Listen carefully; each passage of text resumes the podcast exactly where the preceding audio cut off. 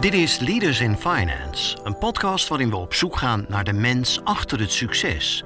We praten met leiders van nu en later over hun drijfveren, carrière en privéleven. Waarom? Omdat er meer gesproken moet worden in de financiële sector. We willen de partners van deze podcast hartelijk bedanken voor hun steun. Dat zijn Interim Valley, Odgers Berndsen Executive Search en Roland Berger. Onze gast in deze aflevering was tijdens zijn studie economie maatschappelijk al erg actief, onder meer in de studentenvereniging. Daar heb ik veel aan gehad, zegt hij achteraf. Communiceren, spreken, luisteren, stap voor stap dingen gaan plannen. Dat soort skillsets heeft mij heel veel geleerd. Daar ben ik heel blij mee. Onze gast kwam na een aantal jaren bij de Nationale Investeringsbank terecht bij de Deutsche Bank. Eigenlijk was het nog toeval ook, zegt hij. Ze zochten mensen en zo rolde hij erin. Via via kom je in contact. Een paar goede, leuke gesprekken. Wederzijds eh, elkaar interessant vinden. En dan klikt het. En dan eh, maak je de stap. En in die bank vond hij echt zijn draai. Wat hij nieuwkomers in de financiële wereld aanraadt, probeer internationale ervaring op te doen, zegt onze gast. Vier jaar geleden ben ik naar Duitsland gegaan. Heb daar drie jaar, nou, drie jaar in Frankfurt gewerkt. Nu een jaar terug in Nederland. Dat is een super leerzame ervaring. En hij raadt iedereen aan om de waarde van vrije tijd te ervaren. Zet die knop ook eens om, zegt onze gast.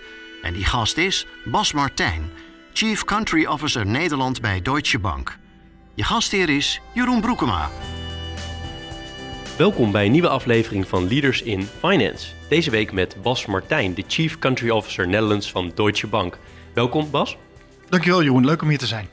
Leuk dat je tijd neemt om met ons in gesprek te gaan. En uh, ik zal jou eerst introduceren en dat doe ik altijd door de naam te spellen van de gast. En dat is Bas, B-A-S en Martijn, M-A-R-T-E, lange I-N. Zoals gezegd, Bas Martijn is de Chief Country Officer Netherlands van Deutsche Bank. Maar hij startte zijn loopbaan in 1998 bij NEBC om na een aantal jaar over te stappen naar Deutsche Bank. Vervolgens werkte hij voor ABN AMRO en kwam in 2011 weer terug bij Deutsche. Hij vervulde verschillende functies bij deze banken. Ik zal er een aantal noemen, niet allemaal. Bij Deutsche was dat bijvoorbeeld Global Head Cash Management en Head Commercial Banking Netherlands. Bij ABN AMRO was hij onder andere Managing Director Sector Coverage en bij NEBC werkte als econoom. Naast zijn fulltime posities is hij onder andere bestuurslid van de Foreign Bankers Association en bestuurslid van de German Dutch Chamber of Commerce, afgekort DNHK.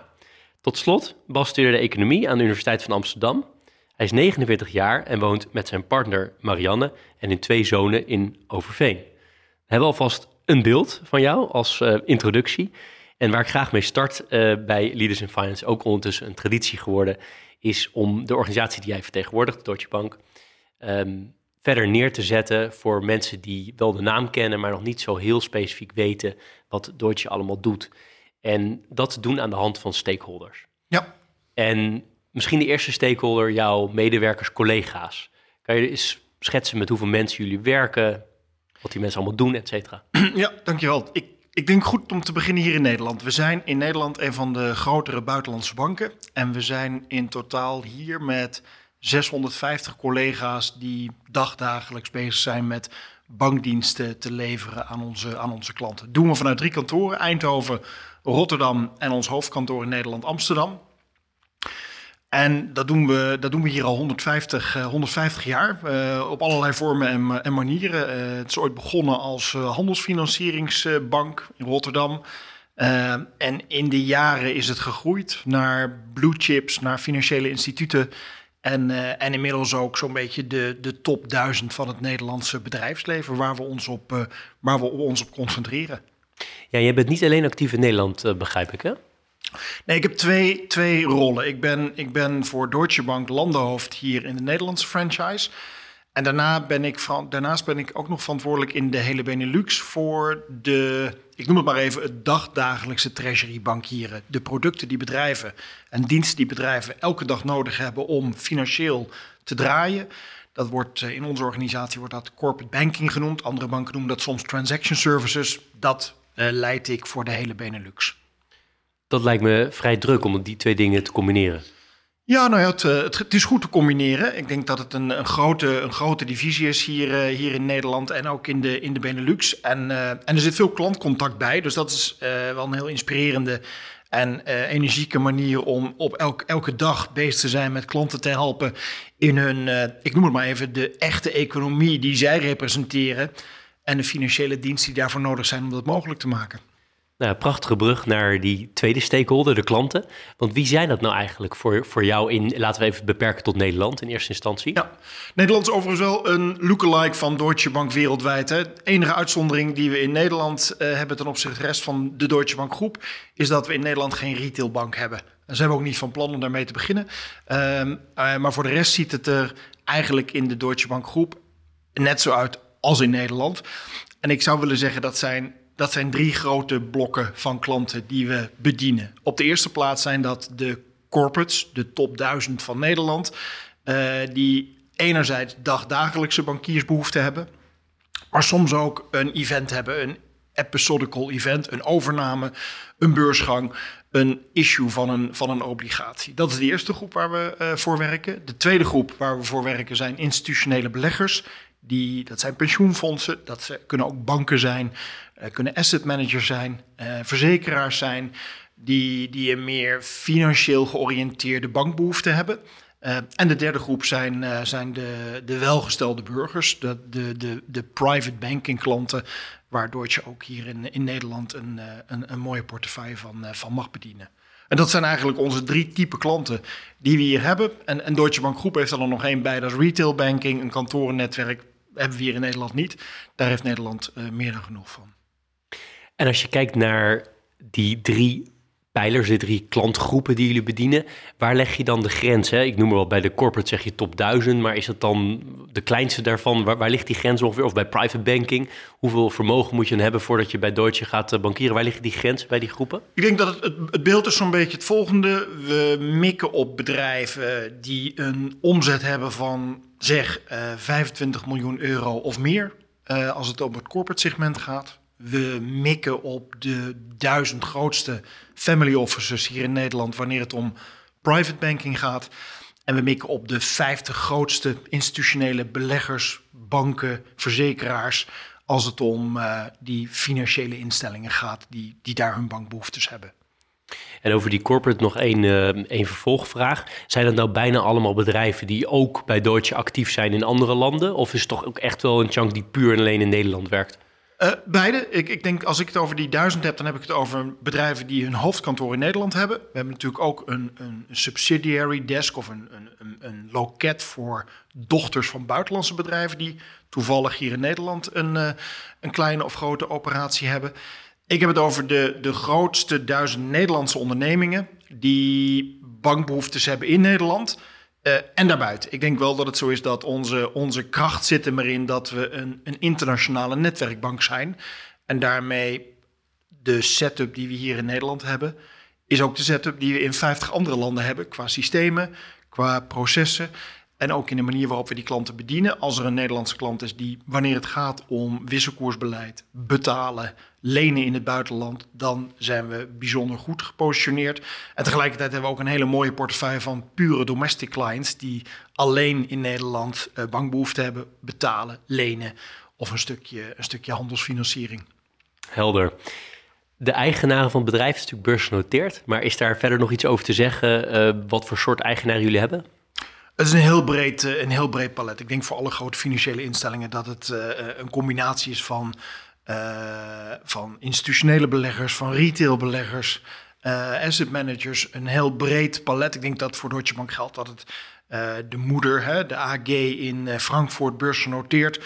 Een heel breed palet van, van investeerders al, al 100 jaar lang. die op allerlei manieren de bank ondersteunen in haar groei. Um, maar dat is niet zo dat er bijvoorbeeld uh, een chunky, grote chunky investors zijn. Of dat er uh, oude families zijn die, uh, die nog stuk in ons hebben. En ook het oude Duitse model waar je die conglomeraten had in die Duitse industrie. Waarin Volkswagen 5% in Deutsche Bank had en Deutsche Bank 5% in Siemens. Die tijd is al lang voorbij. Dat zijn allemaal afgebouwde kruisbelangen die je ook niet meer, niet meer ziet. En die, die ook, of zelfs misschien wel in Duitsland, ook al echt al een decennium achter ons liggen. Ik ga even door mijn lijstje van stakeholders om nog, nog meer beeld te krijgen. De concurrenten, Zijn dat nou voornamelijk de grote internationale uh, banken? Of zijn dat ook hier de lokale, de, de, de, grote drie uh, banken in Nederland? Hoe, hoe, kijk je daarnaar? Ik denk dat het met name de grote internationale banken zijn. Um, en, en soms voor een deel van die portefeuille die ik net beschreef van klanten... komen we ook de lokale grote Nederlandse banken wel, uh, wel tegen. Ja, en het is natuurlijk een soort van stakeholder, want je werkt ook met ze samen natuurlijk. ook allerlei clubdeals, kan me zo voorstellen. Uh, maar waar onderscheiden jullie nou echt ten opzichte van die, die drie bekende namen in Nederland?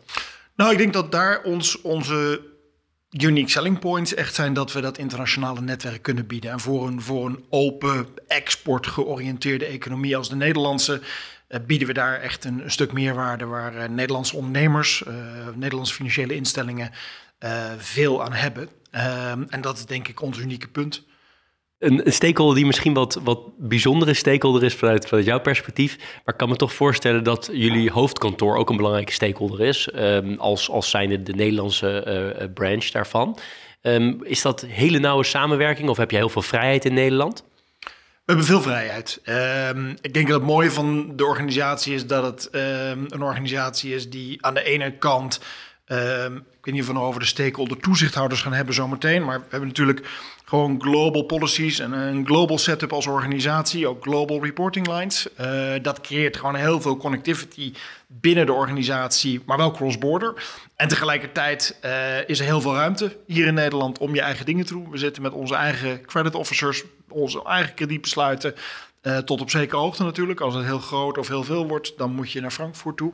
Maar uh, het is een verrassend, uh, zou ik zeggen, continentaal-Europees model waarin er veel, veel ruimte is voor lokaal initiatief, voor lokaal, lokaal empowerment en, uh, en dus ook het, het, het kunnen zetten van je eigen stempel op de franchise zoals je die hier in Nederland voorgeeft doen mijn collega's in Oostenrijk en, en in Spanje en in Italië ook op die manier. Want heb je daar voorbeelden van dat je zegt, nou daar leg ik toch wat extra accent op of daar besteed ik meer geld aan of meer tijd en middelen dan in uh, andere landen van Deutsche? Nou, bijvoorbeeld we hebben een aantal specialismes hier in, uh, in Nederland. We zijn, we zijn heel, dat komt natuurlijk ook door de, de prominente functie die Amsterdam en Rotterdam hebben in handelsverkeer. Maar bijvoorbeeld de handelsfinancieringsactiviteiten van onze organisatie, die zijn in Nederland zijn gemiddeld genomen groter dan, dan in Frankrijk of in, uh, of in, uh, of in Spanje. Uh, en dat zijn keuzes die we hier kunnen maken. We kunnen, we kunnen in culturele zin echt onze eigen stempel zetten op hoe we omgaan met, met speak-up en het, het, het, hebben van een nogal directe. Ik zou willen zeggen, frisse democratische dialoog, zoals je dat in Nederland met elkaar wil doen. die ruimte is. En dan kan je ook gewoon als management je, je accenten in kiezen en, en, en op, op doorpakken. Die stakeholder uh, samenleving is natuurlijk een uh, hele brede. Maar hoe kijk je daarnaar? Welke rol wil jij als, uh, als eindverantwoordelijk voor Deutsche in Nederland eh, spelen in die Nederlandse samenleving? Ja, kijk, dat, dat, dat is natuurlijk een discussie die, ehm, die niet alleen ehm, in een interview als dit naar boven komt. Hè. Het is ook een vraag die onze eigen medewerkers veel stellen en die je samen met je medewerkers ook vorm kan geven. En het gaat eigenlijk over de purpose van de bank in de maatschappij. Ook wij hier in de Nederland. Ik denk dat wij hier in Nederland uh, daar een hele mooie plek in het bankaire landschap gevonden hebben. Door die footprint, door de substantie die we hebben. We zijn met 650 mensen echt een grote buitenlandse bank in, uh, in Nederland. Met, met veel activiteiten die ook buiten Nederland, uh, buiten Nederland spelen. Het is een hele inspirerende en leuke dialoog om te kijken hoe je uh, bedrijven uh, die zelf ook allemaal bezig zijn met hun transities en hun innovaties, hoe je die kunt begeleiden. En dat is geen hoofdrol, zou ik zeggen, voor financiën. Het is veel meer een ondersteunende rol die bedrijven daarin zoeken van een financiële partner, zoals wij. Uh, dat is denk ik de plek die wij proberen te zoeken. Hoe kunnen wij met onze financiële dienstverlening relevant zijn en bedrijven helpen hun groei, hun risico's, hun ambities hun vergroening. Hè. ESG is een heel belangrijke dialoog het laatste jaar uh, geworden. Ook in, in, veel, in veel ondernemingen. Ook, ook, door, ook door allerlei uh, stakeholders die daar hele successen, grote successen geboekt hebben in hun debat in de Nederlandse maatschappij. Dat is, dat is het snijpunt waar ook Deutsche Bank haar plek wil vinden. Dat doe je met producten, maar dat doe je eigenlijk ook gewoon met enthousiaste, gemotiveerde medewerkers die op die manier ook zien hoe zij hun stempel en bijdrage kunnen leveren aan zo'n maatschappij die daar behoefte aan heeft. Ja. Je slaat elke keer het brugje naar wat ik jou vervolgens wil vragen. Dus dat is perfect. Ik wilde namelijk naar die ESG's vragen. Want um, je, je hebt en die corporates spreek je. En je spreekt die vermogende klanten en die asset managers, zoals die drie hoofdgroepen, zoals je eerder beschreef. Um, tegelijk, je leest in de krant heel veel over uh, verduurzaming, over transitie naar, naar duurzame modellen, over de ESG, zoals het over asset management gaat vaak. Merk je nou ook, want je spreekt ongetwijfeld zelf ook nog veel klanten. Merk je nou dat het ook echt bij die bedrijven leeft? Of is het voor toch voor velen meer iets wat moet, slash wat de, nou ja, op dit moment uh, veel in de media is en trendy is, of als je het zo wil verwoorden? Nee, ik geloof dat het inmiddels wel dieper is dan dat. Vijf jaar geleden was het dat misschien wel, het moetje. Wat ik nu heel erg zie is dat er zowel in de top van die bedrijven, Nederlandse ondernemingen, eh, als op medewerkersniveau echt wel een indringende vraag gesteld wordt: hoe geven we dit nou materieel vorm? Hoe gaat het ook voorbij de vernislaag van uh, we doen iets groens omdat we een elektrische auto voor de deur van het kantoor hebben staan? Ik zie daar een hele grote behoefte om daar de diepgang te vinden. Zit ook dat, dat is de, de opportunity er is. Je ziet ook wel in, in boardrooms de dialoog prominenter gevoerd worden over we moeten door, niet omdat de maatschappij het wil, maar omdat hiermee ook de continuïteit en de toekomst van ons eigen bedrijf geborgd wordt. Zitten we niet te investeren in assets die over productiemiddelen, die over vijf of tien jaar misschien wel uh, onbruikbaar geworden zijn, omdat ze oud of vies of oneerlijk zijn. Uh, en daarmee stranded assets worden. Dat is ook de dialoog die toezichthouders op de financiële industrie uh, aan het introduceren zijn. Uh, hebben banken, hebben financiers scherp dat het geld wat ze nu in leningen of in investeringen stoppen, dat dat over vijf of tien jaar nog wel bruikbaar is. Ehm, en dat het niet in die dode kant van een onderneming gaat zitten. En daar, daar, dat zijn voor mij allemaal signalen op medewerkersniveau, boordniveau, investeerdersniveau, um, regulatorniveau. De zoektocht naar hoe kunnen we, hoe kunnen we materieel een transitie bewerkstelligen naar een meer duurzame, de, de E, naar, naar een meer sociale, de, de S, uh, en, en, en naar een transparantere, de G uh, van ESG. Uh, vormgeven van onze ondernemingen.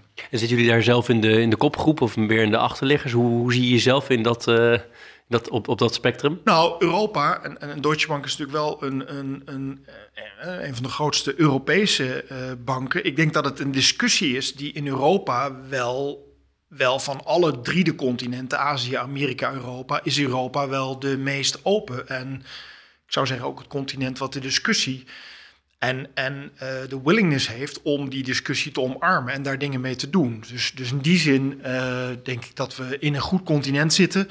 In een continent wat ook zijn waardes en zijn wortels heeft in zich dat, dat, dat soort dingen af te vragen. En daar ook, daar ook in, in materialiteit probeert de meest serieuze stappen te zetten.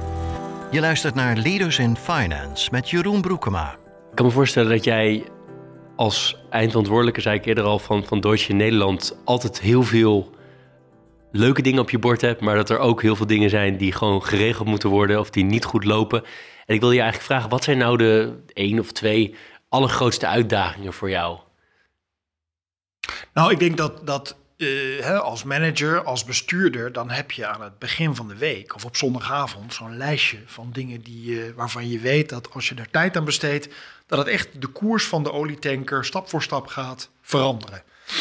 Het nadeel van dat soort lijstjes is altijd dat ze, als het vrijdag geworden is, dat het heel moeilijk is om terug te kijken op de week en te denken: ja, ook daar heb ik mijn tijd echt aan kunnen besteden. Dat voornemen van zondagavond is uitgekomen.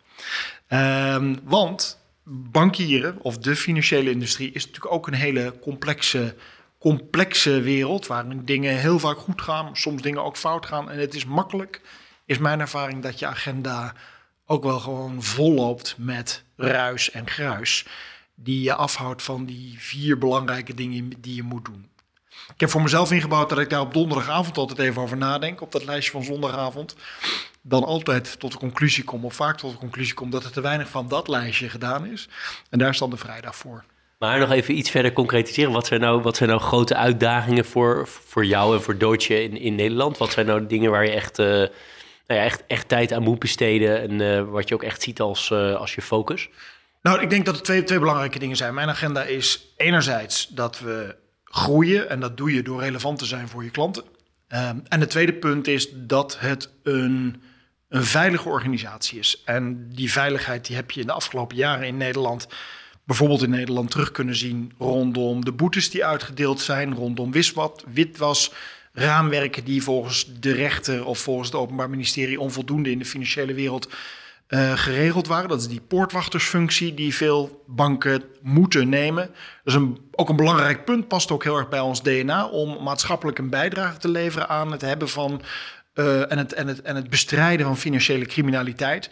Daar gaat wel veel tijd in zitten. Ik denk dat, dat grosso modo voor de hele financiële industrie geldt... dat de verwachtingen die daar aan de financiële industrie opgelegd worden die verwachtingen zijn terecht overigens. Dat die verwachtingen sneller gegroeid zijn dan dat financiële instellingen mee hebben kunnen schakelen, hebben kunnen innoveren, hebben kunnen digitaliseren op het gebied van het bestrijden van financiële criminaliteit.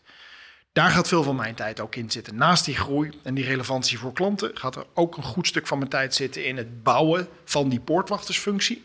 Dat doe je deels met systemen en met policies en besturen en vergaderen. Maar even zo belangrijk is ook het bouwen van cultuur. Hoe zorg je ervoor dat je als organisatie en dat je mensen en medewerkers zelf vanuit bijna hun onderbuikgevoel, dus een picobello kompas wanneer het gaat om financiële criminaliteit, dat dat ook goed de ruimte krijgt om, uh, om op die manier te kijken naar wat gebeurt hier en vind ik dat er fris uitzien. En zo niet aan de bel trekken en iets mee doen. Nou, een uh, wat uh, heftige overgang van de hele, de hele AML, KYC-kant, de witwasbestrijding, naar, naar Bas zelf. Want ik vind het ook heel erg leuk, we kennen elkaar nu een uur, maar om, om jou wat beter te leren kennen. En ja, uiteindelijk denk ik altijd dat de beste manier is toch terug te gaan helemaal naar het begin. En te vragen naar of jij iets wilt delen over hoe je bent, bent opgegroeid. Ja, ik, um, ik kom uit de Betuwe. Dus dat is, we zitten hier op de Utrechtse Heuvelrug vandaag, Jeroen. Maar ik kom één berg verder. Zo één wal verder, uh, de andere, de, andere de, de Grebbeberg en dan aan de overkant van de Rijn daar de, de Betuwe. Uh, de kersentuin van, van Nederland. Daar ben ik opgegroeid. Um, vader in het onderwijs, moeder in de gezondheidszorg. Um, daarachter, als je het heel psychologisch wil maken, een vissersfamilie en een boerenfamilie.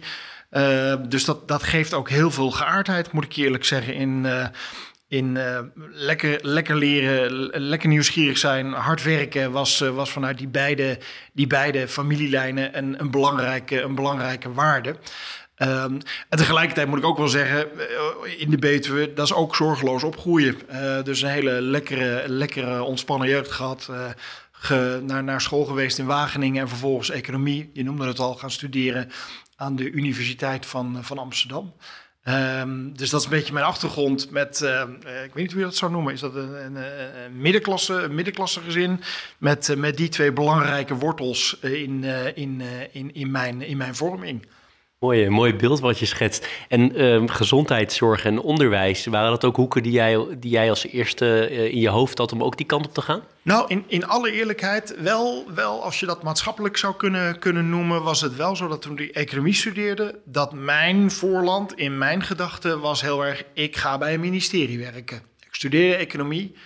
Uh, begin jaren negentig speelde die hele transitie van Oost-Europese, voormalig communistische landen die geconverteerd werden naar, naar kapitaal- of markteconomieën.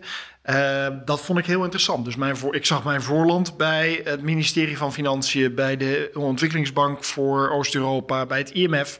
Algemene economie gestudeerd, veel vakken die die kant op gingen.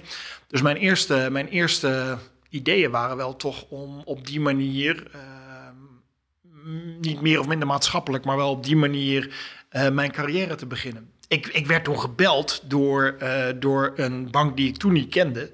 NIP, de Nationale Investeringsbank toen nog, langetermijn kredietverlening. Met de vraag of ik, uh, of ik eens een gesprek wilde hebben. Ik had een gesprek met de voorzitter van de Raad van Bestuur. Die was op zoek naar een, een, een econoom, of een groepje economen die hem wilde helpen. Ook bij kapitaalmarktanalyses en, uh, en landenrisicoanalyses. En ik ben ook iemand die als je een uur in een enthousiast gesprek met iemand zit daar ook gewoon wel dat enthousiasme kan overnemen. En, uh, en ineens had ik door dat dit, uh, dat dit ook hartstikke leuk was. Het stond niet op mijn radar, maar toen werd het racebankieren. Maar denk je dat als dat gesprek, want niet uit jouzelf kwam, maar iemand dus blijkbaar op jouw spoor was gekomen, niet was geweest dat je inderdaad bij het ministerie bijvoorbeeld was ja, geweest? Ja, had heel goed gekund. Absoluut. Ik weet niet of ik daar dan heel lang gebleven was. Uh, want ik merk ook wel dat, dat, dat de, de, de, het ondernemen Mag je dat zeggen als, eh, als bankier? Uh, misschien zijn er wel ondernemers die zeggen dat zijn helemaal geen ondernemers. Dat dat is een titel die alleen ondernemers mogen claimen. Maar ik, uh, hoe lang dat geduurd zou hebben, weet ik niet. Maar met mijn achtergrond in algemene economie had ik, had ik daar zeker mijn eerste vijf jaar kunnen ze ook nog wel zitten flirten met promoveren. Maar dat was toch, dan moet je iets meer, iets meer de marathon, marathon in je hebben. En ik wilde toch ook wel aan de slag. Komen we straks nog even op terug, maar nog één stapje terug. Je, hebt dan, je gaat dan studeren. Hoe kwam je op economie? Dat is begonnen op mijn middelbare school. Als je een leuke economiedocent hebt, en die had ik, dan is het heel makkelijk om dat je vervolgstudie te maken. Dus uh, daar blijkt ook wel mijn eigen beïnvloedbaarheid uit. Hè? Een leuk gesprek met de CEO van een bank en je wil bankier worden. Een leuke economieleraar en je gaat economie doen.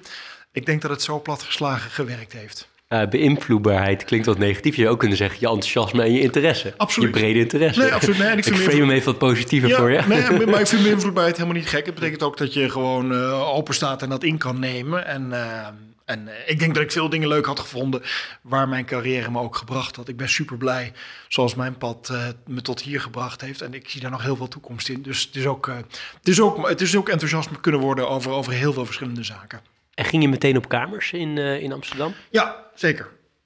Over jaarkaart. En Wageningen, waar ik toen woonde, dat is net te ver naar Amsterdam. Dus ik had een heel mooie plek in de Jordaan meteen. En hoe was dat? Je, je woonde daarvoor nog bij je ouders. Toen opeens woonde je op jezelf? Of heb je nog een tussenperiode gehad? Ben je gelijk op jezelf, boem? Nee, ja, dat was een gedeelde, gedeelde huis. Dus zo'n huis waar je met uh, drie, uh, drie collega-studenten lekker, uh, lekker geniet van. En studeren, maar ook uh, de maatschappelijke debatten en het, uh, en het Amsterdamse leven. Ja, want hoe, wat voor student was je? Wat moet je daarbij voorstellen? Een beetje mix. Ik heb er, ik heb er zeven jaar over gedaan, mijn studie. Dat was, dat was lang, dus ik was ook, er was ook genoeg naast mijn studie wat ik deed. Amsterdam was een hele aantrekkelijke en veelzijdige stad. In mijn studie heb ik, naast mijn studie, misschien moet ik dat wel zeggen, heb ik ook wel uh, veel dingen nog daarnaast gedaan. Een hele actieve rol gehad in de studievereniging. Uh, we vonden dat naar Amerikaans model op een gegeven moment in Amsterdam er te weinig, ik noem het maar even, dienstverlening voor en door studenten was. We hebben toen de Student Union opgericht in, uh, in Amsterdam met hulp van het college van bestuur van de Universiteit van Amsterdam. Dus naast mijn studie ook wel veel, veel dingen gedaan die dan wel met economie te maken hadden, dan wel met de studenten en, en de studentenbelangen. Ja, want ik zat in de voorbereiding, probeerde ik wat, uh, wat te lezen over jou alvast. En ik had inderdaad uh, gezien dat je allerlei, allerlei van die nevenfuncties had als student in, de, in de board. En je noemde Union al en de, de economische faculteit in Nederland bij elkaar brengen en dergelijke. En waar ik dan zo nieuwsgierig naar ben, is wat, hoe kwam dat? Wat, was je heel erg. wat, wat, was de motivatie om al die dingen ernaast te doen? Want je was ook nog actief dus in het studentenleven, je was ook nog actief aan het studeren. Ja, het is ook wel, denk ik, als ik daar naar mijn eigen, mijn eigen wortels kijk en ook mijn eigen, wat mij motiveert. Ik vind het wel leuk om, om een heel breed palet van ballen in de lucht te hebben. Um, en daar ook uh, initiatieven in te nemen. Dus je kunt praten over dat je meer met uh, huisvesting voor studenten zou willen doen, of met advisering voor studenten willen doen, of dat uh, dat er meer budgetten naar studentenverenigingen aan de Universiteit van Amsterdam toe zouden moeten. Maar, maar dan is het ook wel aardig om dat concreet te maken. En, en dat leidt dan tot, tot het plan om een, een studentenunie, een student union, uh, op te richten. Dus de motivatie, terug naar je vraag, zit er me voor mij ook wel heel erg in dat het los van het gesprek, los van de analyse, los van de gedeelde mening die je dan hebt aan zo'n, in dat geval studententafel met een pot bier op tafel, dat het ook dan vervolgens wel leidt tot tot het zetten van een stap die, die impact heeft en die te zien is en tot verandering leidt. En ik denk dat dat wel een rode draad is in heel veel van de dingen die ik doe. Of het nou die breedte is waar jij naar informeert, maar, maar ook binnen mijn huidige baan. Hoe kan je, hoe kan je nou dingen in beweging krijgen uh, naar, uh, naar, naar de betere versie of de next best version van wat je aan het doen bent? Want ik weet uit eigen ervaring, was zelf ook uh, een beetje zoals jij qua hoeveelheid voorzitterschappen in uh, studieverenigingen en dat soort dingen, landelijke overleggen. En wat de een van de dingen die ik me ervan herinner, is dat de dingen die ik daar leerde, ongelooflijk toepasbaar bleken te zijn in het echte, tussen aanhalingstekens, leven. Is dat ook jouw ervaring? Ja, absoluut. Je ziet het ook nu nog wel. Mensen die dat gedaan hebben, die bijvoorbeeld zoiets als een uurtje, een uurtje vergaderen, dat kan heel praktisch en vlot en efficiënt kan dat gaan. Maar, maar er zijn ook mensen die daar helemaal niet zoveel ervaring mee hebben. En, en dan kan zo'n uur vergaderen echt uitmonden in, uh, in, in notulen, maar verder niks. Uh, dat soort skillsets, communiceren, spreken, luisteren, uh, stap voor stap dingen gaan plannen, heeft mij heel veel geleerd. Die je ook in die prachtige inhoudelijke blokken over macro-economie, micro-economie of planeconomieën, uh, vakken van zeven punten, die je daar niet geleerd zou hebben. Dus voor mij is dat ook een hele veelzijdige manier geweest om mezelf te ontwikkelen in die periode. Uh, heeft me veel gebracht. Daar ben ik heel blij mee. En als je het niet uh, terugredeneert, maar je echt verplaatst in hoe je toen was als student, had je toen een beeld bij van ik ga echt uh, carrière maken, ik wil echt stappen maken in mijn loopbaan? Nou, misschien niet in die traditionele als je het zo formuleert, eh, denk ik, en als een student dat zou zeggen, dan heb je het over: ik wil, ik wil bestuurder, ik wil raad van bestuur worden bij een bedrijf zo, of bij, eh, ik wil secretaris-generaal worden bij een ministerie. Dat, dat, zo formuleerde ik dat niet voor mezelf. Als je het kleiner formuleert, dan gaat het wel, en dat is iets wat ik wel altijd heel sterk gevoeld heb over. Ik wil uh, samen met een groep mensen iets moois neerzetten. En iets wat beter is, wat beter werkt, wat goedkoper is, wat relevanter is. Uh, dat had ik wel heel sterk. Dus, dus hoe dat precies zo'n vorm zou krijgen, had ik toen op mijn 22e niet scherp. Uh, maar dat ik die kant op wilde, dat dat het moest zijn, dat dat mijn purpose uh, deels zou zijn, dat was wel, dat was wel zonneklaar. Wat vond de omgeving, inclusief je ouders, ervan dat je bij een bank ging werken? Vonden ze, vonden ze oké. Okay. Ja, vonden ze absoluut oké. Okay. Nee, het was, was, was absoluut geen zuinigheid. Hè. Dus de uh, baan bij een bank, ook wel trots, denk ik, bij ouders met, uh, met, met, uh, met die achtergrond. dus daar was, daar was heel veel steun voor. O, altijd al geweest hoor, in mijn, hele, in mijn hele opvoeding, dat er steun was voor, voor veel van de stappen die ik en de keuzes die ik maakte. In de eerste baan? Leuk? Niet leuk? Wennen? Superleuk. Nee, heel leuk. Geen, absoluut nog geen controle over je eigen volumeknoppen. Hè? Dus heel hard werken. Uh, denken dat dat heel belangrijk is. Pas later, pas later meer in, in, in balans gekomen van ook... Uh, bijvoorbeeld ook hard werken is heel leuk. Ik, dat doe ik nog steeds. Maar, maar bijvoorbeeld de knop van dat je hem ook uit moet kunnen zetten en moet leren genieten leren genieten van je resultaten in je werk, leren genieten van de dingen naast je werk. Uh, dat kwam pas bij mij na, na tien jaar in dat professionele leven gezeten te hebben. Dat moest ik, moest ik echt uh, ervaren. Maar, maar super. In, kijk, als je een beetje een spons bent die het leuk vindt om dingen op te zuigen, en, en dat ben ik, dan, uh, dan is zo'n zo'n zo'n bad van een professionele omgeving dichtbij toen de raad van bestuur van, van NIP Capital. Uh, is een hartstikke mooie plek om, uh, om te beginnen. Veel gezien, veel geleerd. Uh, nee, fluit en fluitend naar mijn werk elke ochtend. Dat doe ik eigenlijk nog steeds. Dat is mooi, want er zijn natuurlijk heel ongelooflijk veel mensen die hun eerste baan niet leuk vinden. De meeste misschien zelfs wel. Denk oh, ik. serieus? Maar misschien is het deze tijd. Weet ik niet, mensen die ik spreek. het kan ook mijn omgeving zijn. Maar, heb ik helemaal niet gehad. Heb ik helemaal niet gehad. En en ik denk zelf ook niet dat het zozeer aan de baan ligt, moet ik eerlijk zeggen. Dat, dat, hè, als het dan bij de buren is of bij, uh, aan de andere kant van een schutting, dat het daar wel een leuke baan zou zijn. Ik betwijfel dat of dat de manier is om, uh, om dan wel een leuke eerste vijf jaar te hebben. Um, maar is dat iets wat in je zit, dat je gewoon heel optimistisch en positief erin staat? Dat je wel elke baan eigenlijk heel leuk had gevonden? Of is het iets wat je, is het mindset? Nee, nee, het is absoluut, het is absoluut uh, mijn eigen optimisme. Ik kan, ik, ik, kan over veel dingen enthousiast worden. Ja, uh, ja. Er zijn meer dingen die ik zou willen doen dan dat ik er tijd voor heb. Uh, en, en dat is denk ik wat een belangrijke, een belangrijke basis is voor de lol. De lol die ik, die ik altijd gevoeld en gehad heb in mijn, in mijn werk. Ik vond het prachtig hoe je zei de volumeknoppen. Dat vind ik een heel mooie, mooie beeldspraak die volumeklop keihard werken, die stond dus duidelijk uh, aan. En misschien wel erg hard, uh, als ik het in die beeldspraak mag, uh, mag doorborduren. Was dat omdat je je wilde bewijzen? Ook, jazeker. Ja hoor, dat is absoluut een, een, een, een drijfveer geweest. De, de, de, diepere psychologie daarvan... De diepere psychologie daarvan, daar ben ik, daar ben ik eigenlijk nooit voor op de bank gaan liggen.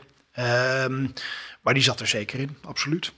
Um, en het grote waarom is een beetje een moeilijke, moeilijke vraag. Maar uh, ik denk dat het te maken heeft met, uh, met relevant willen zijn, uh, gezien willen worden. Dat, dat zit allemaal in. Die, die psychologie van de koude grond, die, die, die, die is ook daarop van toepassing. Uiteindelijk ging je weg dan, ik noem het maar even NEBC, maar het heette dus toen anders. waarom ging je weg? Ja, ik wilde wel meer. Ik, ik, uh, dat, dat, was in Den Haag. Een, een uh, NIP was toen een grote langetermijn lendingorganisatie. Ik wilde de breedte in. Uh, NIP was nationaal. ik wilde internationaal. Dus, dus toen ben ik naar Deutsche Bank gegaan en ben daar in een rol als relatiemanager over dat hele productpalet van allerlei financiële diensten ben ik me gaan verdiepen in een internationale organisatie. Dus dat was echt een step change voor mij qua, qua bankaire omgeving. Ook omdat je na, na drie, vier jaar in Den Haag uh, wel uitgegroeid was daar. Dus ik denk uh, uiteindelijk platgeslagen ja, gaat het om groei en om, om het, verder, het, verder, uh, het verder op kunnen zagen van een nieuwe, een nieuwe mand met kennis en, en ervaringen. En waarom werd het Deutsche? Dat is heel toevallig. Ik bedoel, dat had, dat had allerlei kanten op kunnen gaan. Uh, waar ook andere buitenlandse banken. Deutsche was toen in Nederland, uh, twintig jaar geleden, uh, aan het groeien.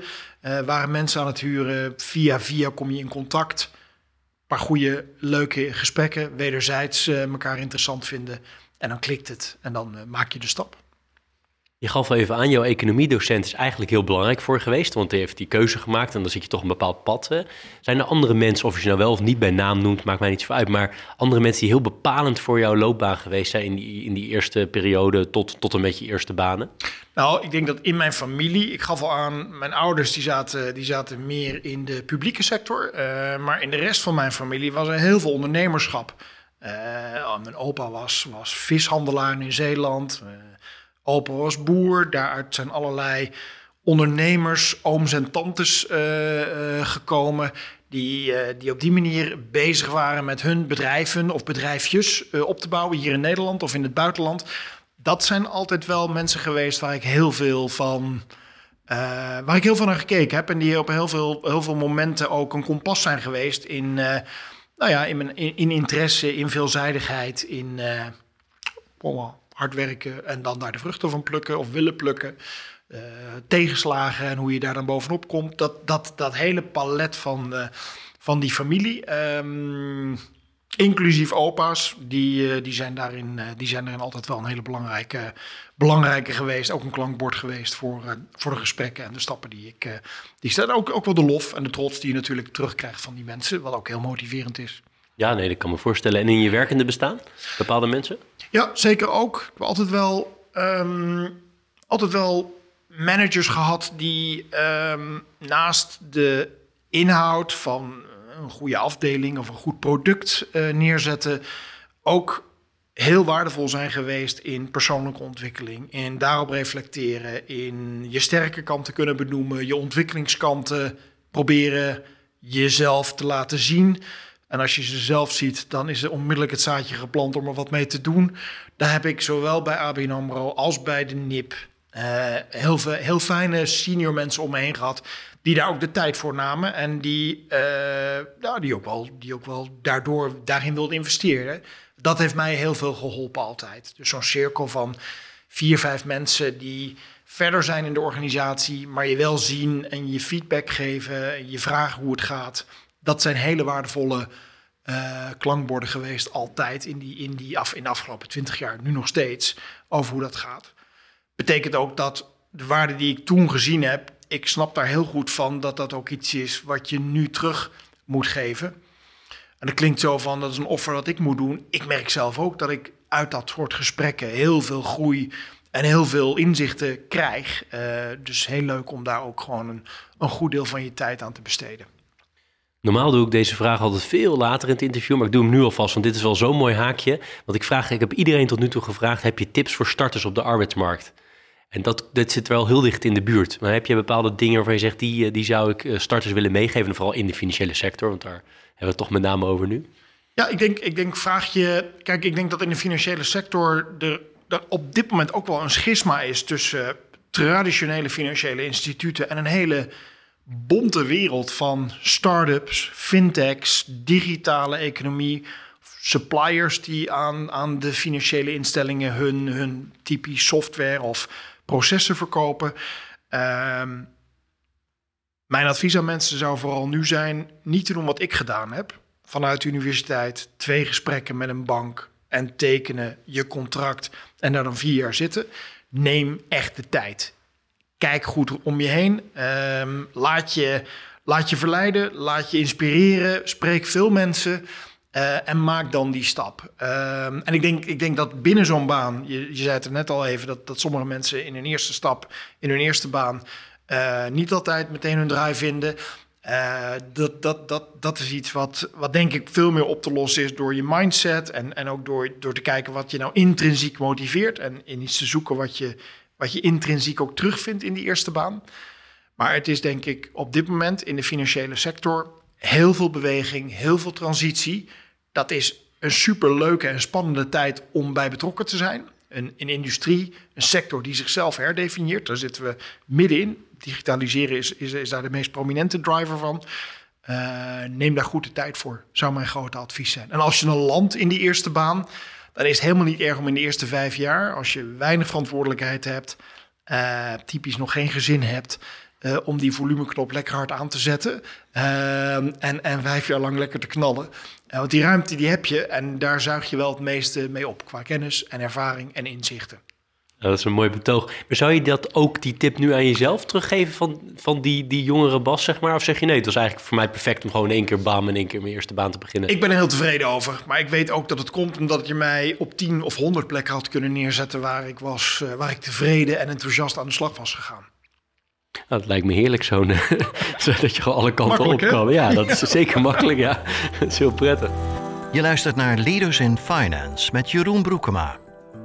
En als je nu naar je, naar loop, je gehele loopbaan tot op uh, vandaag kijkt, wat is dan de, de één of twee dingen waar je verreweg het meest trots op bent? Nou, dat je, dat je stap voor stap. Kijk, de, misschien is er nog één andere tip, nog even terug naar je vorige vraag. En dat is ook meteen de tevredenheid die ik daarover heb ga ook bij verschillende werkgevers kijken.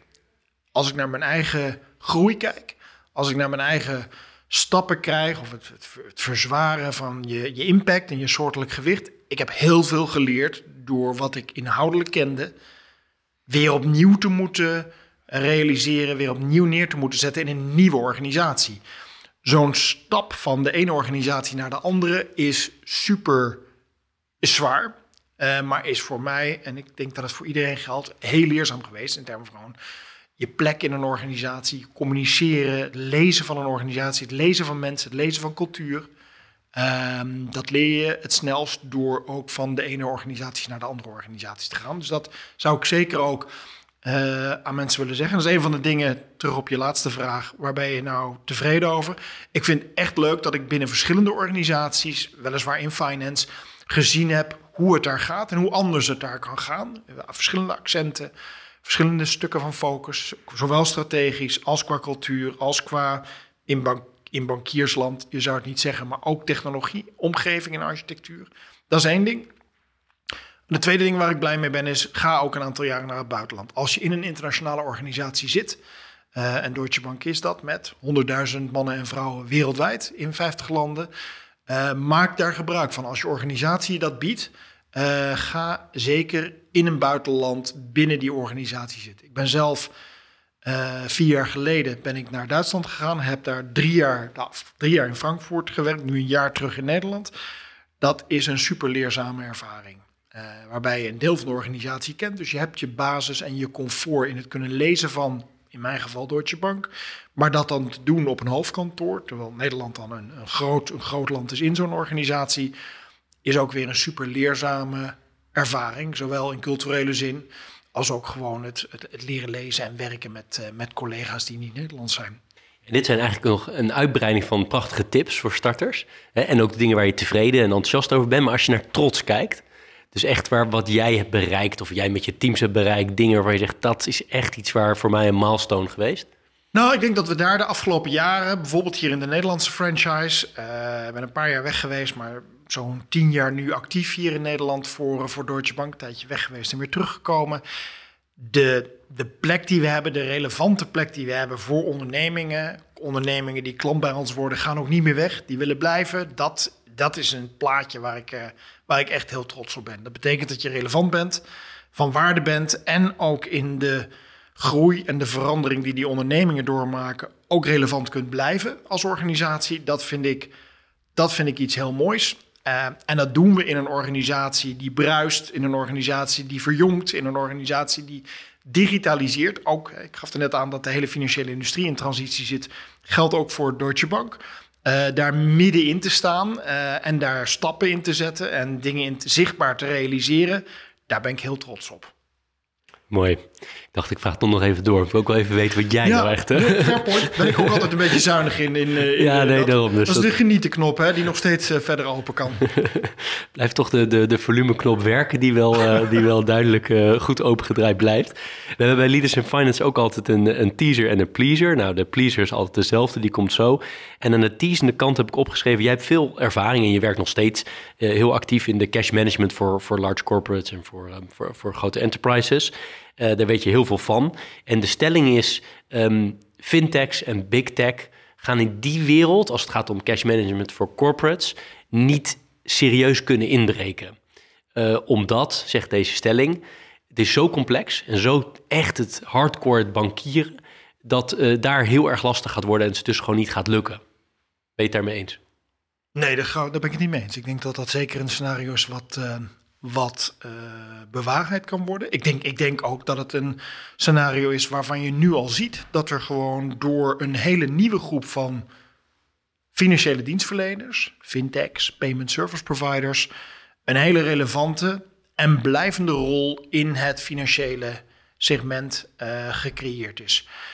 Het zou voor elke bank, ook de onze, uh, een schromelijke onderschatting zijn van de relevantie en de kracht van die ondernemingen. Dat is de ene kant.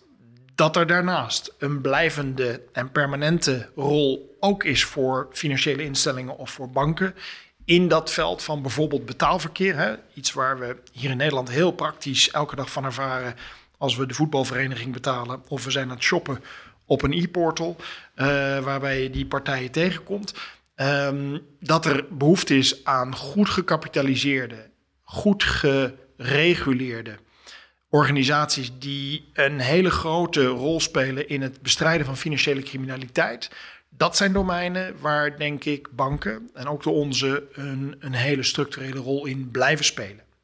Mijn beeld is dat uh, fintechs supergoed zijn in het aanbieden van de laatste kilometer naar de klant, als ik hem zo plastisch mag noemen.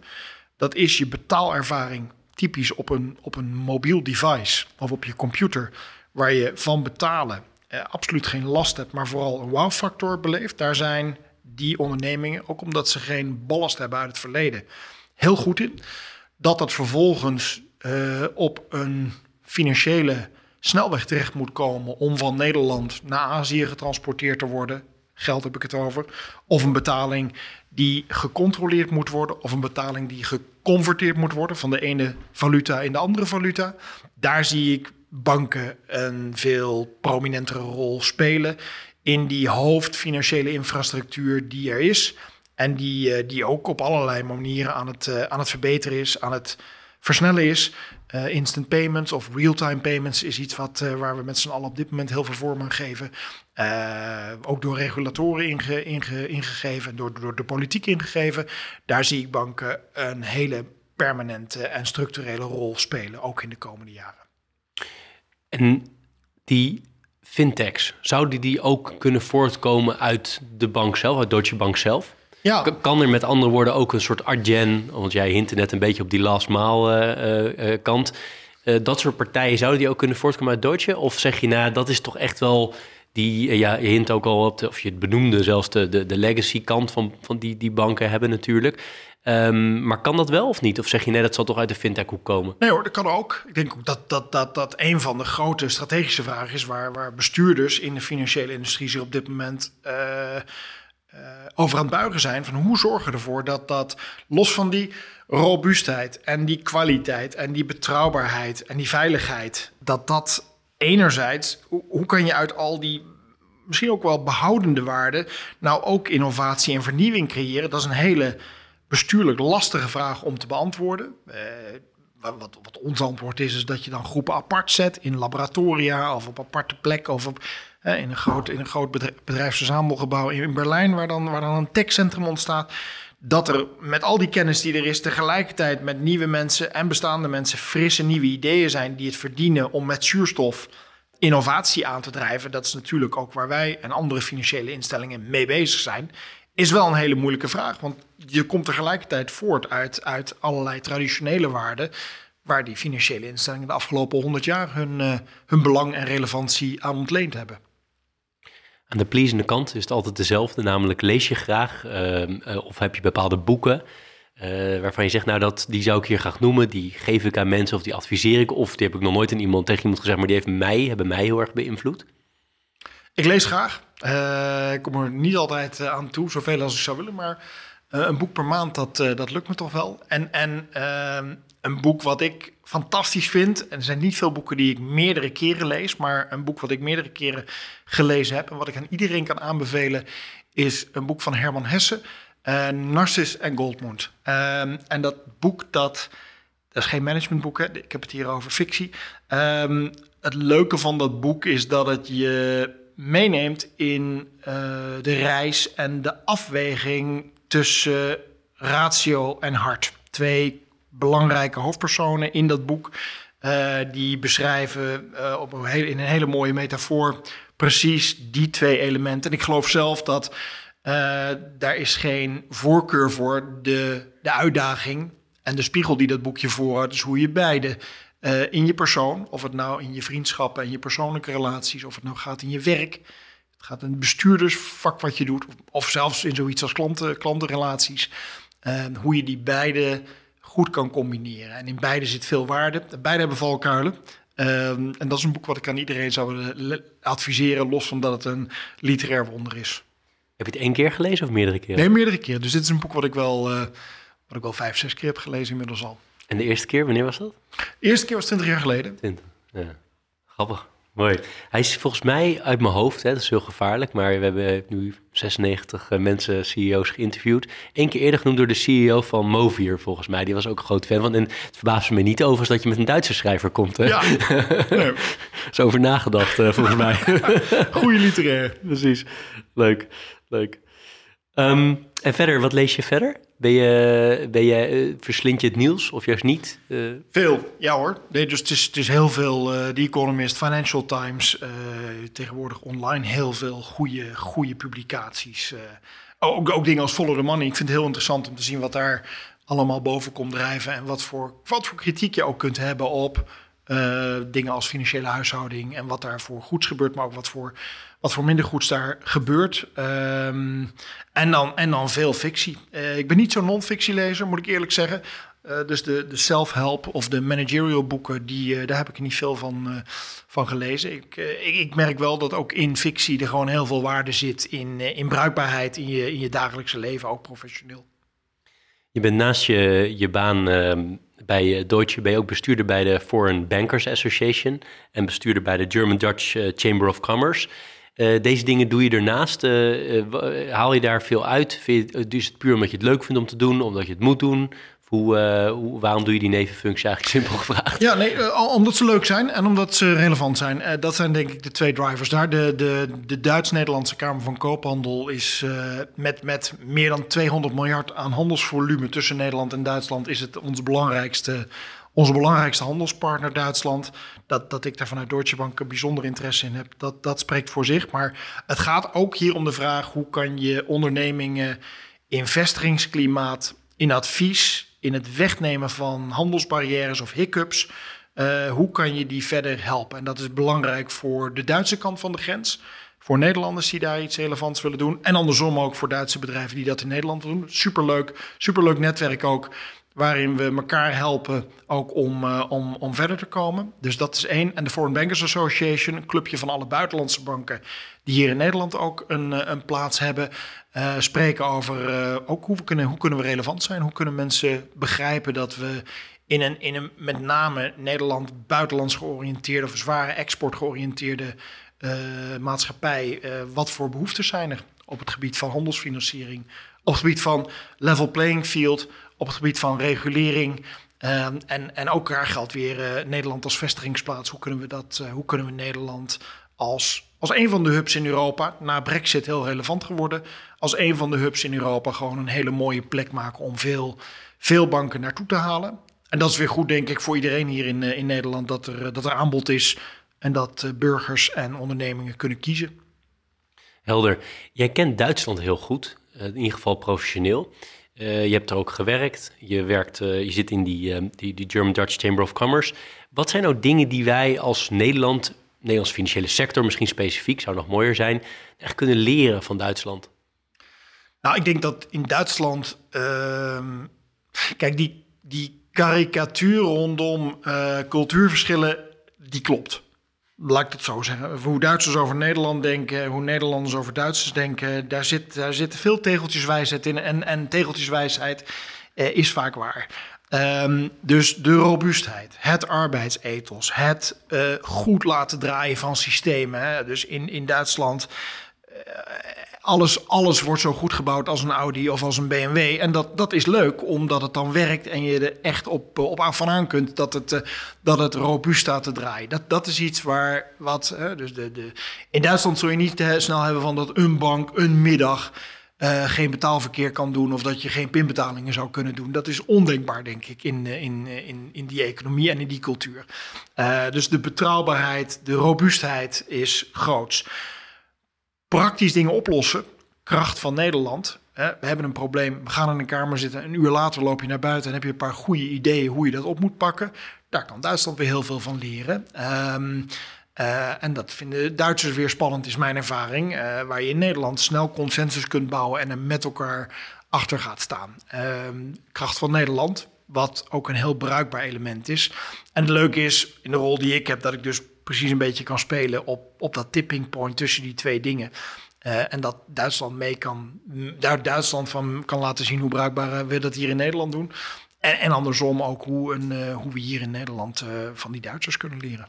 En jij zelf persoonlijk, als jij een vergadering in, laat zeggen, Frankfurt hebt of, of waar dan ook, in Duitsland, merk je dat je zelf even van tevoren bedenkt: oké, ik moet me nu even iets anders opstellen dan dat ik hier in Amsterdam zou doen? Ja, doe ik zeker. Doe ik absoluut bewust, want het is, het is anders. In Duitsland wordt er, wordt er, wordt er van een, een hoofd of een leidinggevende vaak het antwoord verwacht. Ik weet het ook niet altijd, in alle eerlijkheid. Ik vind de kracht van de groep en het, het, het sourcen van de crowd een heel krachtig instrument om, om tot antwoorden te komen op, op een probleem of op een analyse. Um, in Duitsland is niet elke, elke vergadering daar comfortabel bij als jongens. Wie heeft, wie heeft het antwoord? Dus dan, eh, daar ben ik me wel bewust van dat je daarin sturende kunt zijn. Tegelijkertijd ook wel stimulerend om juist dat zaadje ook daar weer te planten. En te kijken of uh, jongere, maar ook oudere generaties die daar aan tafel zitten... op zo'n manier uitgenodigd kunnen worden naar voren te leunen. Het is een beetje een thema geworden in dit, in dit gesprek uh, over de volumeknop werken en de andere volumeknoppen.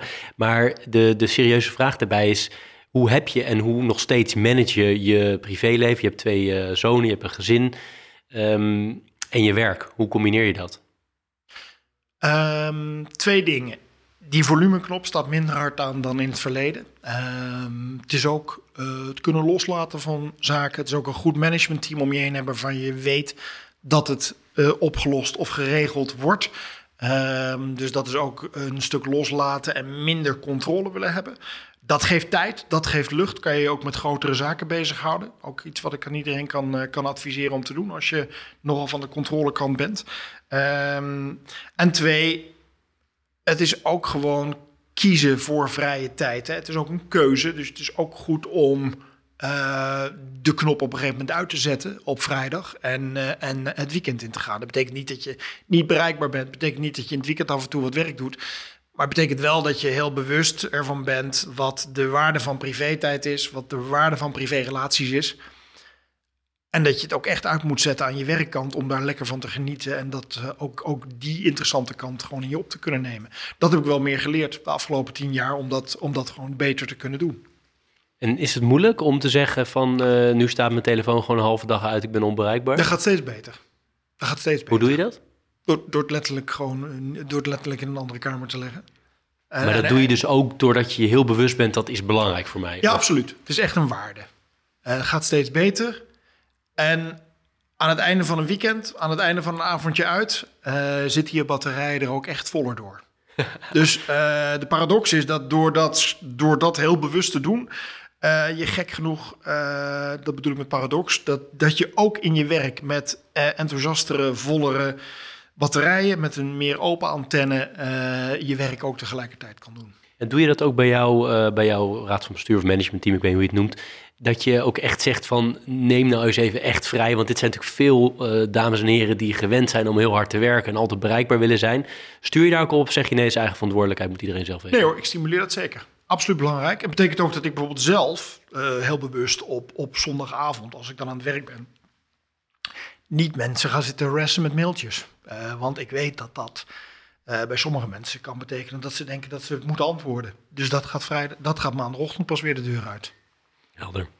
Hoe blijf je fit, mentaal en fysiek? veel in de natuur, veel wandelen. Vind ik heerlijk om daar tijd uh, te besteden. In COVID veel met collega's ook uh, rondjes gewandeld op het strand. Ik, in Overveen, we zitten vijf minuten van het strand. Een heerlijke plek om met een takeaway koffie gewoon een uur, een uur te wandelen. En mensen op die manier te zien. Ik krijg er hele andere gesprekken door trouwens dan via een Skype-call of ook in een vergaderkamer. Wanneer we nu weer, we staan aan de vooravond van waarschijnlijk een volledige versoepeling hier in Nederland. Uh, ik heb gemerkt dat dat wandelen een hele fijne manier is om met collega's samen te zijn, met vrienden samen te zijn. En de natuur is heerlijk wat dat betreft. Dat is, dat is één manier. Uh, en ik sport drie keer in de week. Lekker, uh, lekker rennen of, uh, of met fitness bezig zijn is, is een heerlijke manier om, om ook bezig te zijn. Heb je nog dingen die je in je vrije tijd doet aan, aan hobby's of nou ja, tijdsbesteding die je niet zozeer bij, bij jou zelf, bij, bij Bas zou verwachten, die mensen niet weten? Nou, ik vind het heel leuk om te koken. Ik ben heel veel bezig met, uh, met, met, met, met de keuken. Vind ik fantastisch. Uh, opera, ik heb het ontzettend gemist de afgelopen twee jaar van COVID. Dus, dus maar een online abonnement genomen op de Berliner Philharmoniker. Ik kan het iedereen aanraden trouwens. Hele leuke manier om, om op die manier erbij te blijven. Um, en, en, en, en, zoals ik al zei, ik heb, ik heb altijd veel met de natuur gedaan. De laatste twee jaren deels ook een beetje gedwongen dat gaat niet meer weg. En dat is een hele, hele goede manier om te ontspannen en te rechargen. Tot slot, de toekomst. Ik heb wel geleerd dat als ik vraag naar de komende jaren, dat dat niet zo zinvol is. Omdat mensen dan toch zeggen, nou, ik ben heel enthousiast in mijn huidige baan daar wil ik nog, heb ik nog heel veel te doen. Maar als je naar de wat langere termijn kijkt, zie je jezelf nog in bepaalde rollen. Je, ik zal een paar suggesties doen. Je hebt op een bepaald moment gezegd, uh, nou, ik zou, uh, toen je begon met werken, ik zou wel uh, het ministerie willen werken. Zou dat ooit iets voor je zijn? Of je zei, veel van mijn uh, familieleden waren ondernemers. Je bent zelf ook ondernemer, gaf je aan. Maar goed, dan misschien nog ondernemender dan, uh, dan de, het huidige ondernemerschap. Uh, zijn dat op lange termijn richtingen waar je in wil? Of zeg je, nee, ik heb daar helemaal geen beeld bij? Of hele andere richtingen? Nou, het is, het is terug naar hoe ik begon. Het kan heel goed zijn dat ik over twee jaar of drie jaar iets anders doe. En, en, maar dat heb ik echt niet in mijn hoofd zitten nu. Zoals ik bij dat eerste gesprek bij die eerste bank ook niet door had dat bankieren iets zou zijn. Um, zo kan ik ook in de toekomst weer verrast worden. Um, wat, wat wel een punt is, ik merk dat in die huidige rol die ik nu heb, ben nu een jaar terug uit Duitsland, verantwoordelijk voor een, een grote, grote franchise van de Deutsche Bankgroep hier in, hier in Nederland, waar heel veel groeipotentieel, heel veel klantenmogelijkheden zijn, vind ik leuk. En wat ik ook wel aardig vind, is dat die financiële industrie zich echt aan het herontdekken is. Die transformatie die er ook in die financiële industrie plaatsvindt, deels door concurrentie, fintechs en payment service providers, deels door toezicht, uh, deels door digitaliseringsgolven, dat samen te ballen tot een houdbare, duurzame oplossing en aanwezigheid voor in mijn geval Deutsche Bank in Nederland, vind ik wel een een super aantrekkelijk voorland om daar de komende vijf of tien jaar mee bezig te zijn. Zo lang duurt dat wel. Uh, en dat is ook een heel inspirerend vraagstuk om elke dag mee bezig te zijn. Maar je ziet jezelf niet snel buiten de financiële sector gaan werken? Nee, dat is toch gek. Dat is toch op een gegeven moment wordt dat denk ik wel een, uh, een gouden kooi. Wat bedoel je daarmee? Nou, je ziet gewoon op een gegeven moment, ik ben nu 49, op een gegeven moment denk ik dat dat ook wel lastig wordt om zo'n stap te zetten. Financieel bedoel je? Of nou, nee, dus op bedoel, als gouden kooi is misschien een verkeerd woord om te gebruiken. Het gaat me niet om, die, om, om wat je kunt verdienen, maar ook over hoe kan je, hoe kan je relevant zijn. Eh, als je een paardensprong zou maken naar iets heel anders. Ik denk dat op een gegeven moment met 20 jaar bankierservaring achter de kiezen, dat het ook wel lastig is om. Uh, om daar helemaal uh, opnieuw in te beginnen. Ik weet niet of ik ook het geduld heb om bij nul te beginnen en een leercurve weer te bewandelen, voordat ik, uh, voordat ik dan weer al die stappen gezet heb. En het ondernemerschap? Vind ik lastig. Zou spannend lastig. zijn. Vind ik wel heel spannend. Als, vanuit risicomijdend perspectief of anderszins? Nee, maar ook gewoon hoe ga, je, hoe ga je, wanneer ben je tevreden? Als je veel eisend bent, kan je dan ook genieten van je tussentijdse resultaten? Ik denk dat ik daar, dat ik daar voor mezelf een, mezelf een hele moeilijke tijd in zou geven als dat, eh, als dat een pad zou zijn wat ik zou, eh, zou gaan doorlopen. Tot slot, voordat ik je ga bedanken. Ik heb heel veel mogen vragen. Wat ik ontzettend, eh, ontzettend leuk vind en, en, en heel, heel fijn dat dat, dat dat mocht. Heb jij nog iets waarvan je zegt, Jeroen, dat had ik graag willen vertellen. Ik vind het jammer dat je niet gevraagd hebt of dat zou ik nog graag willen delen. Eigenlijk niet. We hebben ontzettend veel roads en crossroads met elkaar doorsproken in het afgelopen uur zonder dat voor te bereiden. Ik vond het een leuk gesprek. Ik wil je vooral heel hartelijk bedanken. Nou, dat is helemaal mooi dat jij mij eerst bedankt, terwijl ik eh, toch eigenlijk het liefst eh, dat voorrecht aan mezelf had gegeven. Maar ik ga het alsnog doen. Heel veel dank, eh, Bas, voor je, voor, voor je tijd en voor je openheid. En dat je op al deze vragen zo snel en interessant antwoord hebt kunnen geven. Luisteraars kunnen het niet zien, maar hier staat een, ehm, een zak koffiebonen van uh, Bocca Koffie.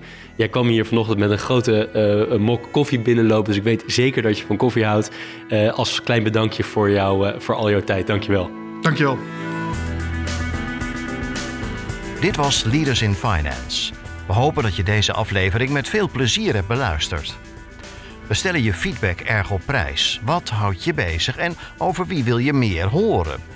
Laat het weten via een Apple of Google review. Dat kan ook via de sociale media kanalen of direct via een e-mail. We kunnen het enorm waarderen als je dat doet. Tot slot danken we onze partners voor hun steun. Dat zijn Interim Valley, Audius Berndsen Executive Search en Roland Berger.